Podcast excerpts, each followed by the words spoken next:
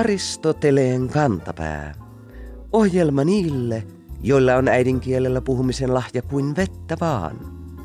Kielemme sisältää joskus leikkisinä pidettyjä ilmauksia, joista saattaa löytyä yllättävänkin merkityksellisiä näkökulmia, kun hiukan kääntelee. Kuulijamme Outi P. löysi huhtikuun lopulla Kainuun Sanomien mukana julkaistusta Yhdessä nimisestä liitelehdestä tällaisen uuden näkövinkkelin. Lehdessä oli juttu Pohjavaaran kyläkoulusta ja tarinan otsikko kuului näin. Viikon sitaatti. Kyläkoulussa kasvatetaan juurellisia mukuloita. Outi kirjoittaa. Otsikko riemastutti minua.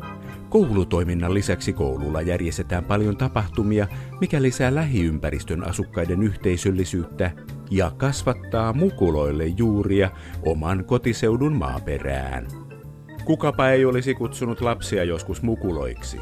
Mutta ainakaan minä en ole aiemmin miettinyt sitä, että ilmaus pitää sisällään ihmisen juuret, yhteisöllisen ja alueellisen kotipaikan – kun siis seuraavan kerran kutsutte lapsianne mukuloiksi, huolehtikaa, että he saavat myös kunnon juurakot lähiympäristöönsä, jotta he voivat aikanaan kukkia uljaasti.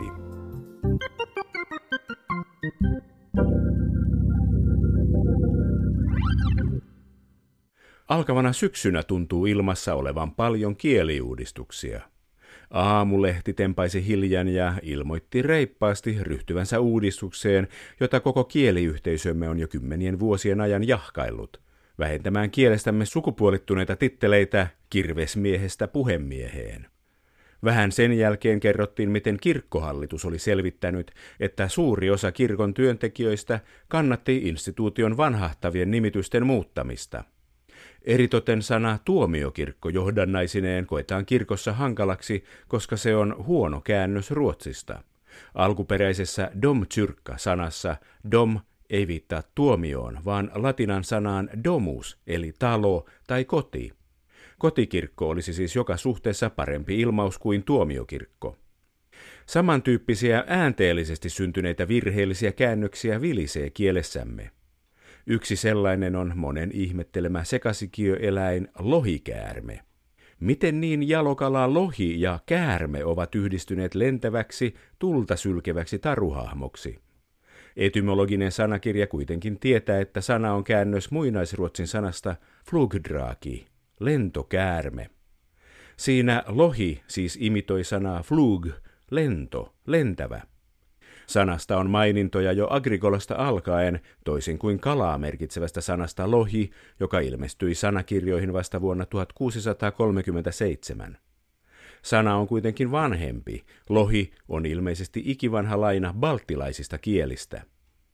Kalat ovat aina olleet tärkeää ravintoa suomalaisille. Mistä muiden kalojen nimet ovat kielemme saapuneet tai syntyneet? Onko särki rikki, kun se on särki? Saiko hauki nimensä haukottelusta, kun sillä on niin iso kita? Kala-asiantuntija Markku Varjo on ollut mukana kalojen nimiä kehitellessä työryhmissä ja kirjoittamassa kirjaa Maailman kalojen nimet. Annetaan hänen kertoa.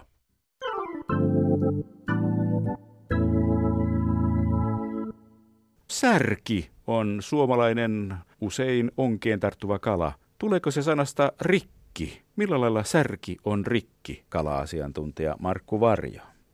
No näillä sanoilla ei kylläkään ole mitään tekemistä keskenään. Särki on aika vanha kalan nimi. Se tunnetaan jo esimerkiksi Kalevalassa ja se lienee suomalaisukrilaista alkuperää. Viroksi esimerkiksi se on särke ja muillakin suomasukulisilla kielillä se on lähellä särkeä. Ei se mitenkään rikki ole, kyllä se on ihan hyvä ja kokonainen kala. Selvä. Onko semmoista kuin särkikalat? On olemassa särkikalojen heimo, johon kuuluu tätä nykyään muistaakseni noin 3000 lajia. Että se on varsin laaja kalaheimo ja siihen kuuluu sitten hyvin paljon erilaisia kaloja eri puolilta maailmaa. Eli useimmat pienet akvariokalat, barbit, seeprakalat ja tällaiset ne kuuluvat myöskin särkikaloihin. Entä miten isoja kaloja voi särkikaloina saada pyydykseen? No esimerkiksi intialainen mahseeri on yli metrin mittainen ja voi painaa reilusti 100 kiloa, että kyllä siellä sitten tämmöisiä isojakin vonkaleita on todella isoja. Me sanomme näitä särkikaloiksi, mutta onko särki jotenkin tämän kala suvun keskeinen hahmo mitenkään muuten kuin, että me tunnemme sen? No varmasti tuo nimi särkikalat on tullut siitä meille, kun särki on todella niin yleinen kala meillä. Kaikki tuntevat särjen, niin on helppo sitten nimittää tämä ryhmäkin särjen mukaan. Sen tieteellinen nimi on Kyprinide, eli se viittaisi kylläkin karppiin itse asiassa, mutta kun sitten on olemassa suurempi kalaryhmä, karppikalat, semmoinen kalalahko, johon kuuluu särkikalat ja siihen kuuluu monia muitakin kalaryhmiä, niin ei ole voitu laittaa sitten heimonimes karppikalat, vaan on sitten käytetty tätä särkisanaa. Hauki. Hauki on vähän niin kuin haukotella. Tuleeko hauen nimi siitä, että sen suu on niin suuri? No, se on komeen näköistä, kun hauki haukottelee, mutta kyllä se on myöskin tämmöinen vanha kalevalainen nimi. Tässä, kun olen tutustunut kalojen nimien alkuperään, niin voidaan sanoa, että tässä jos missä on vaihtoehtoisia totuuksia. Eräät tutkijat sanovat yhtä, toiset toista, että meillä on niin kuin varaa valita sit, mitä me halutaan ajatella niin kuin perimmäiseksi nimeksi jollekin lajille. Haukihan on ympäri pohjoista pallonpuoliskoa, se on hyvin laajalle levinnyt, mutta sitten on näitä amerikkalaisia lajeja, jotka ovat vaan siellä Pohjois-Amerikan mantereella. No, mitenkäs sitten ahven? Onko ahvenen nimi peräisin Ahvenanmaalta, kala-asiantuntija Markku Varjo? No pikemminkin voitaisiin sanoa, että päinvastoin. Ahvenanmaan nimi on todennäköisesti tullut Ahvenesta, tai se on ainakin yksi vaihtoehto sille Ahvenanmaan nimelle. Muinaskandinaavinen ahvena on tarkoittanut juuri ahventa ja sitten aikanaanhan ahventa käytettiin siellä Ahvenanmaan seudulla ja muuallakin saaristossa rahana, että sillä maksettiin tavaroita. Että kyllä se tulee täältä kalan puolelta tulee se Ahvenanmaan nimi. On Ahvenkin kyllä nimenä esiintynyt jo Kalevalassa. Tietysti näitä nimiä on tullut monesta suunnasta ja ei kaikki ne Kalevalan kalanimetkään ole jostain yhdestä lähteestä peräisin. Nämä nimet on kuitenkin hyvin vanhaa perua, että Kalevalan kalanimetkin, monet ainakin niistä on jo ennen ajanlasku alkua kehitetty, mutta toki sitten on aina ollut niitä vaihtoehtoisia nimiä, niin kuin edelleenkin on eri seudulla Suomessa murre-nimiä monille kaloille. Että nämä nykyiset kalat, jotka kalanimiluettelossa ovat, niin ne ovat pikkuhiljaa seuloontuneet niistä erilaisista nimistä. Kalevalassahan vähän käy ilmi tämä suomalaisten ja kalojen kiinteä suhde. Siellähän mainitaan, miten maailmaa luodaan ja Väinämöinen kartoittaa vai luoko hän meren pohjan. Kaikki karikot ja tämmöiset on siinä tärkeässä roolissa. Vaikuttaa siltä, että kalojen elämä on kiinnostanut suomalaisia paljon. Kyllä, kyllä se toki Kalevalassa se tulee hyvin esiin, että ne ovat olleet tärkeitä ja niillä on annettu tällaisia myyttisiä ominaisuuksia. Ne on olleet joko vähän pahoja juttuja tai hyviä juttuja. Ne on ollut tuonelan kaloja ja niin poispäin. Ja hauki nyt esimerkiksi on ollut sellainen myyttinen, vähän pelottava kala tietysti sen takia varmasti, että se on kasvanut isoksi ja on petokala ja varmasti se on joskus napannut ihmisenkin käteen tai miksi johonkin muuhunkin ruumiin osaan. Niin kyllähän se on tällainen mystinen otus ollut. Mitä eri kaloja Kalevalassa mainitaan? No siellä on tietysti haukia, ahven, lahnakin on, on salakka, ja lohikaloja, tietysti lohet on olleet tärkeitä kaloja ja ne on meidän vanhimpia kaloja, koska ne on tulleet jo heti jääkauden jälkeen Suomeen. Kun jäät lähtivät, niin ne tulivat niin kylmimpiin vesiin. Ja lohi on aina ollut sellainen hyvin arvostettu kala. Sekä ruokana että sitten se on tietysti ollut vaihtovälineenäkin. Minulla on edessäni kirja Maailman kalojen nimet ja tämä on täynnä maailman kalojen nimiä, tuhansia kalojen nimiä. Sisällysluettelo on kiinnostava. Tässä on selkäjänteiset, viiksi-ympyräsuiset, limaa ja kalat, selkärankaiset, ympyräsuiset. Sivunumerot menevät 8, 9, 10, 11, 12. Mutta sitten tullaan ahven kalat, sivu 70. Seuraavaksi päästään kampelakaloihin sivulla 106. Mitään kaloja ei ole 30 sivua muita kuin ahvenkaloja. Onko ahvenkalojen joukko näin suuri? Kyllä se pitää paikkansa, että kyllä se suhteessa on siihen, mitä lajeja on. Tietysti ahvenkaloja on tutkittu paljon ja niitä tunnetaan paljon ja sitten myös akvaariokaloina kirjoahvenet ovat hyvin suosittuja, niin tietysti niitä on sitten nimettykin hyvin paljon, mutta kyllä se kala lahkona on runsaslukuisin ehdottomasti. Ahvenkalat on varsin tämmöinen evolutiivisesti kehittynyt kalaryhmä, että se on sillä tavalla myöskin mielenkiintoinen tutkimuskohde. Siinä kalan nimi luettelossa ne ryhmät ovat jaoteltu sillä tavalla, että alkeellisimmasta kaloista kehittyneimpiin kaloihin. Nämä haikalat, rauskut, ne ovat melko kehittymättömiä kaloja verrattuna ahvenkaloihin. Evän rakenne, sisällinen rakenne, kaikki tällaiset kuvaavat sitä kalan kehitysastetta. Ja tässä kehitysasteessa ahvenkalat ovat siellä aika lailla huipulla. Ahvenkalat on varsin mielenkiintoinen kalaryhmä. Siellä on niin hyvin monenlaisia, moniin eli eri ympäristöihin sopeutuneita lajeja, että se antaa niin kuin tutkijoille laajat mahdollisuudet tutkia yleensäkin niin kuin kalojen elämää. Niitä varmaan asuu sitten kaikkialla maailmassa. Kyllä voidaan sanoa, että ne on levittäytyneet kyllä ihan kaikkiin maan osiin ja tietysti kaikille meriin. Jo heti Etelämantereen ulkopuolella on meren pohjassa ja meressä hyvin monenlaisia ahvenkaloja että ne on sopeutuneet ihan tämmöisiin hyisiin meriin. Ne voivat elää lämpötilassa, jossa on, lämpötila on miinusasteissa. Ja sitten toisaalta niitä on myös kuumissa lähteissä, että se kirjo on erittäin laaja. Onko ahven tässä kalalajin laumanimistössä meillä keskiössä sen takia, että me tunnemme ahvenen niin hyvin vai onko ahven näiden kaikkien esi-isä, kala-asiantuntija Markku Varjo? Kyllä voidaan sanoa, että ahvenkalojen ryhmässä ahven on eläinannen perusmuoto. Ahven ja ahvenen sukulaiset, että niistä on sitten kehittynyt eteenpäin muita ahvenkalatyyppejä, niin kuin miekkakalat tai tokot tai monet muutkin kalat. Ja aikanaan, kun näitä tieteellisiä nimistöjä kehitettiin, niin ahven otettiin jo silloin esimerkkikalaksi jo 1700-luvulla, jolloin Linné muodosti tämän kalojen tai yleensäkin eläinkunnan järjestelmän ahven silloinkin oli jo keskiössä. Kalevalan kaloista kun puhuttiin, mainittiin salakka. Silakka ja salakka, ovatko ne sukua toisilleen? No ei, ei kovin läheistä sukua. Et salakkahan kuuluu näihin särkikaloihin ja silakka kuuluu taas sillikaloihin. Ne ovat kyllä ulkonäöltä aika lailla samannäköisiä, jopa voi äkkinäinen erehtyä siitä lajista. Kumpi nyt on ollut ensin, silakka vai salakka, sitä on hiukan vaikea ehkä sanoa, mutta Kantelettaressa on puhuttu salakasta ja silakkaa siellä ei mainita. Salakasta sanotaan esimerkiksi, että pian odotettiin olevan kuin salakka. Pieni ruokainen ja nopea toimissaan. Silakka ja silli, ne ovat siis sukua toisilleen, mutta kyse ei ole silakkakaloista, vaan sillikaloista. Kyllä, silakkahan on silli, mutta se on sillin Itämeressä elävä alalaji. Eli silakkaa ei tavata missään muualla kuin Itämeressä ja silli taas elää sitten tuolla Atlantin puolella. Et jos me pannaan pienehkö silli ja suhteellisen kookas silakka rinnakkain, niin kukaan ei osaa sanoa, että kumpi on kumpi. Et se on nimenomaan vaan tämmöinen elinympäristökysymys. Joskus tuolla Turun saaristossa, itse asiassa taisi olla joskus kalareissulla, niin joku näytti, että tämän näköinen on kilohaili.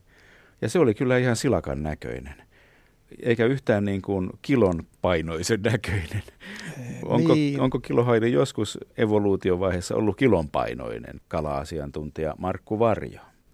Se on aina ollut tuommoinen pieni, vähän silakkaa pienempi. Hyvin samannäköisiä kaloja, mutta kyllä sitten kun taas katsotaan vähän tarkemmin, niin huomataan pieniä erojakin. Mutta itse asiassa tuo sana kilo, sillä on, on niin ihan toinen merkitys ollut alun perin – Kilo on tarkoittanut pientä, pikkusta, ja kilohaili on tarkoittanut pikkusta kalaa.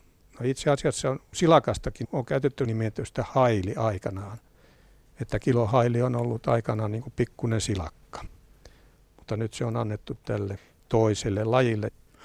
No niin, kalansaalit ovat aina olleet suomalaisista niin kivoja, että ne saivat ihmiset hymyilemään. Sen takia valokuvaajat pyytävät kohteita sanomaan muikku. Muikkukin vaikuttaa kyllä aika lailla tuolta silakan ja salakan ja kilohailin ja sillin sukulaiselta. niin vaikuttaa, mutta se ei ole. Se on kylläkin lohen sukulainen, tämmöinen lohen pikkuserkku. Se on niitä varhaisia kaloja Kalevalassa, se myöskin tunnetaan. Onko kaikilla maailman kaloilla suomenkielinen nimi? Te toimitte aikoinaan komiteassa, joka näitä nimiä tuumaili. Pääsittekö kaikille maailman kaloille nimet antamaan, kala-asiantuntija Markku Varjo? No eipä toki. Kalojaan tunnetaan tätä nykyään yli 34 000 lajia ja joka vuosi löydetään vielä muutama sata uutta lajia, että tässä on semmoinen savotta, että sitä ei varmaan koskaan saada valmiiksi.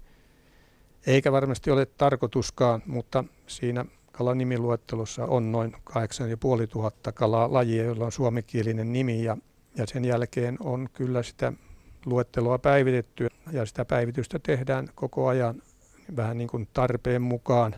Kun luonto-ohjelmiin esimerkiksi tulee joku uusi kalalaji, jolla ei ole vielä suomalaista nimeä, niin se pyritään kehittämään sitten mahdollisimman nopeasti, jos se suinkin on mahdollista. Itse olin tekemässä tämmöistä kalanimiluetteloa vuonna 1981 ja siinä oli tämä reilu 2000 nimeä ja tämä seuraava luettelo, joka siis ilmestyy 2004, niin siihen jouduttiin sitten kehittämään yli 6000 uutta nimeä. Että melkoinen nimisavottahan se oli ja, ja useamman vuodenhan se kesti. Hyvin monessa vaiheessa oli vaikeaa. Kala pitäisi oikeastaan nähdä aina elävältä jotta voi niin kuin parhaiten ruveta miettimään, mikä olisi siinä merkittävää siinä, onko siinä joku muoto tai väri tai liikkeet, eleet, ja sen mukaan sitten kehittää siitä nimestä mahdollisimman kuvaava.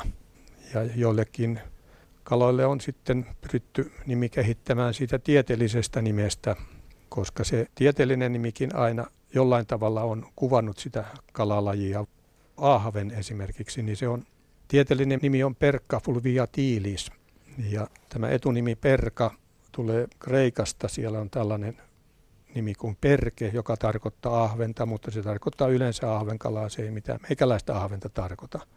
Se on otettu siihen sukunimeksi ja sitten fluviatiilis tarkoittaa joessa tai makeissa vesissä elävää kalaa. Meikäläinen ahven ei ole siis merikala, vaikka se meillä tuolla Itämeren rannalla vielä sentään asustaa murtovedessä. Pakko nyt ohittaa tilan puutteen vuoksi matikat, turskat, kiisket, lahnat, säyneet ja tilapiat.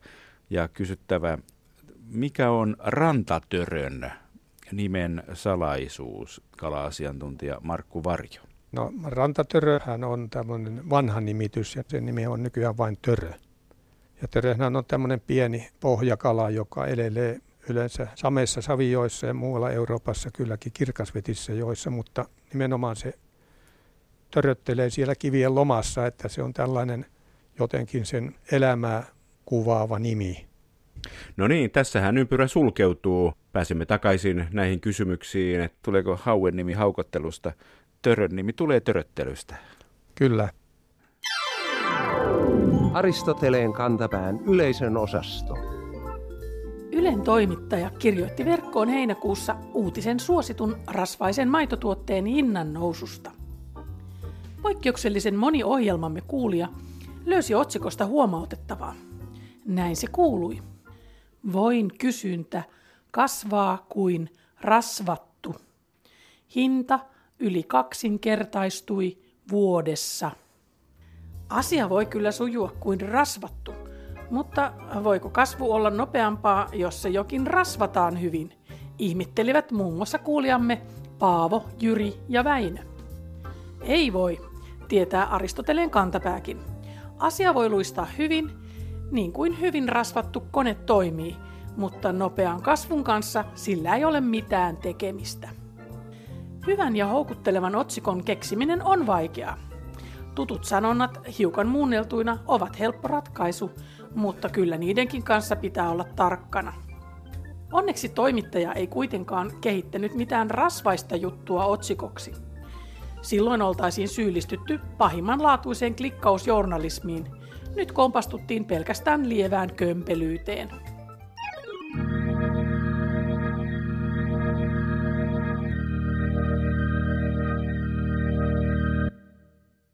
Kuninkaalliset kiehtovat tasavaltalaisia suomalaisiakin.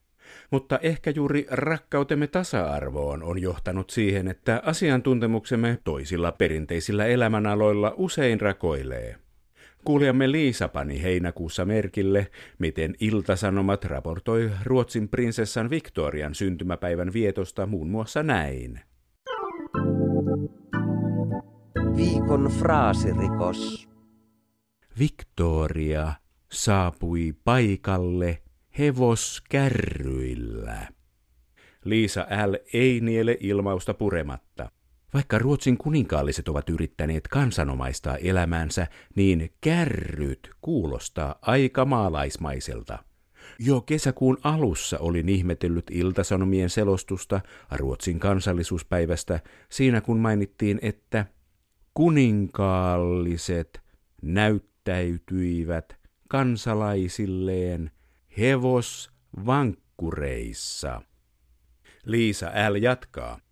Mielikuvaani juhlapukuisista valtion päähenkilöistä ei oikein sovi vankkurit tai kärryt. Vankkurit tuo mieleen sitkeät, mutta rähjääntyneet Amerikan uudisasukkaat. Kärryistä taas tulee mieleen ihalainen ja vatanen lainaamassa tulitikkuja suomalaisessa mustavalkoisessa maalaismaisemassa. Television uutistoimittaja sentään puhui neutraalisti vaunuajelusta. Liisa on oikeassa. Iltasanomien historian rakkauden soisi ulottuvan perinpohjaisten sotaliitteiden lisäksi myös arkisempien asioiden tuntemukseen.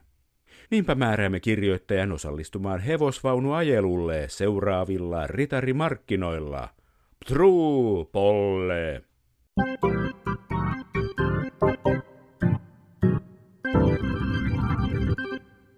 Muotiilmaukset ovat ihania. Pystymme niiden avulla ilmoittamaan ympäristöllemme, että kuulumme joukkoon, joko käyttämällä niitä tai välttämällä niitä. Toisinaan muoti-ilmausten käyttämisellä voimme myös osoittaa ympäristöllemme, että emme ole ajatelleet yhtään mitään laatiessamme jotain sanomaa. Kuulijamme nimimerkki Insera Köyhempi löysi elokuun alussa yle.fin sivuilta polkupyörävarkauksia käsitelleen jutun, joka oli otsikoitu näin. Viikon sitaattivinkki. Jopo on pyörävarkaan uusi musta. Inseraa köyhempi ihmettelee. Lieneekö toimittajan muotitaju lyöty kankaalle vai onko fillarikähveltäjien suosituin varastuskohde ollut aiemmin mustat pyörät merkistä ja mallista riippumatta? Uusi musta on meillä suosituin versio englanninkielisessä maailmassa yleisestä ilmaisukaavasta X on uusi Y. Muoto uusi musta, New Black, alkoi levitä muotimaailmassa 1980-luvulla ja vihdoin 2000-luvun alkuvuosina se saapui Suomeenkin. Parhaiten ilmauksen ymmärtää, kun osaa ajatella vaatemuotoja ja sesongeittain vaihtuvia värejä. Musta ei yleensä vaihdu ja sen kanssa sopivat kaikki värit. Mutta pitääkö kaikkien osata ajatella Pariisia, catwalkkeja ja Vogue-lehteä pystyäkseen ymmärtämään jutun polkupyörävarkauksista? Eikö vertaus ole pohjimmiltaan sisäpiirin kieltä? Kannattaako laajalle yleisölle tarkoitetussa jutussa käyttää ilmauksia, jotka jäävät hämäriksi sisäpiiriin kuulumattomalle yleisölle? Jaa, vaikea sanoa.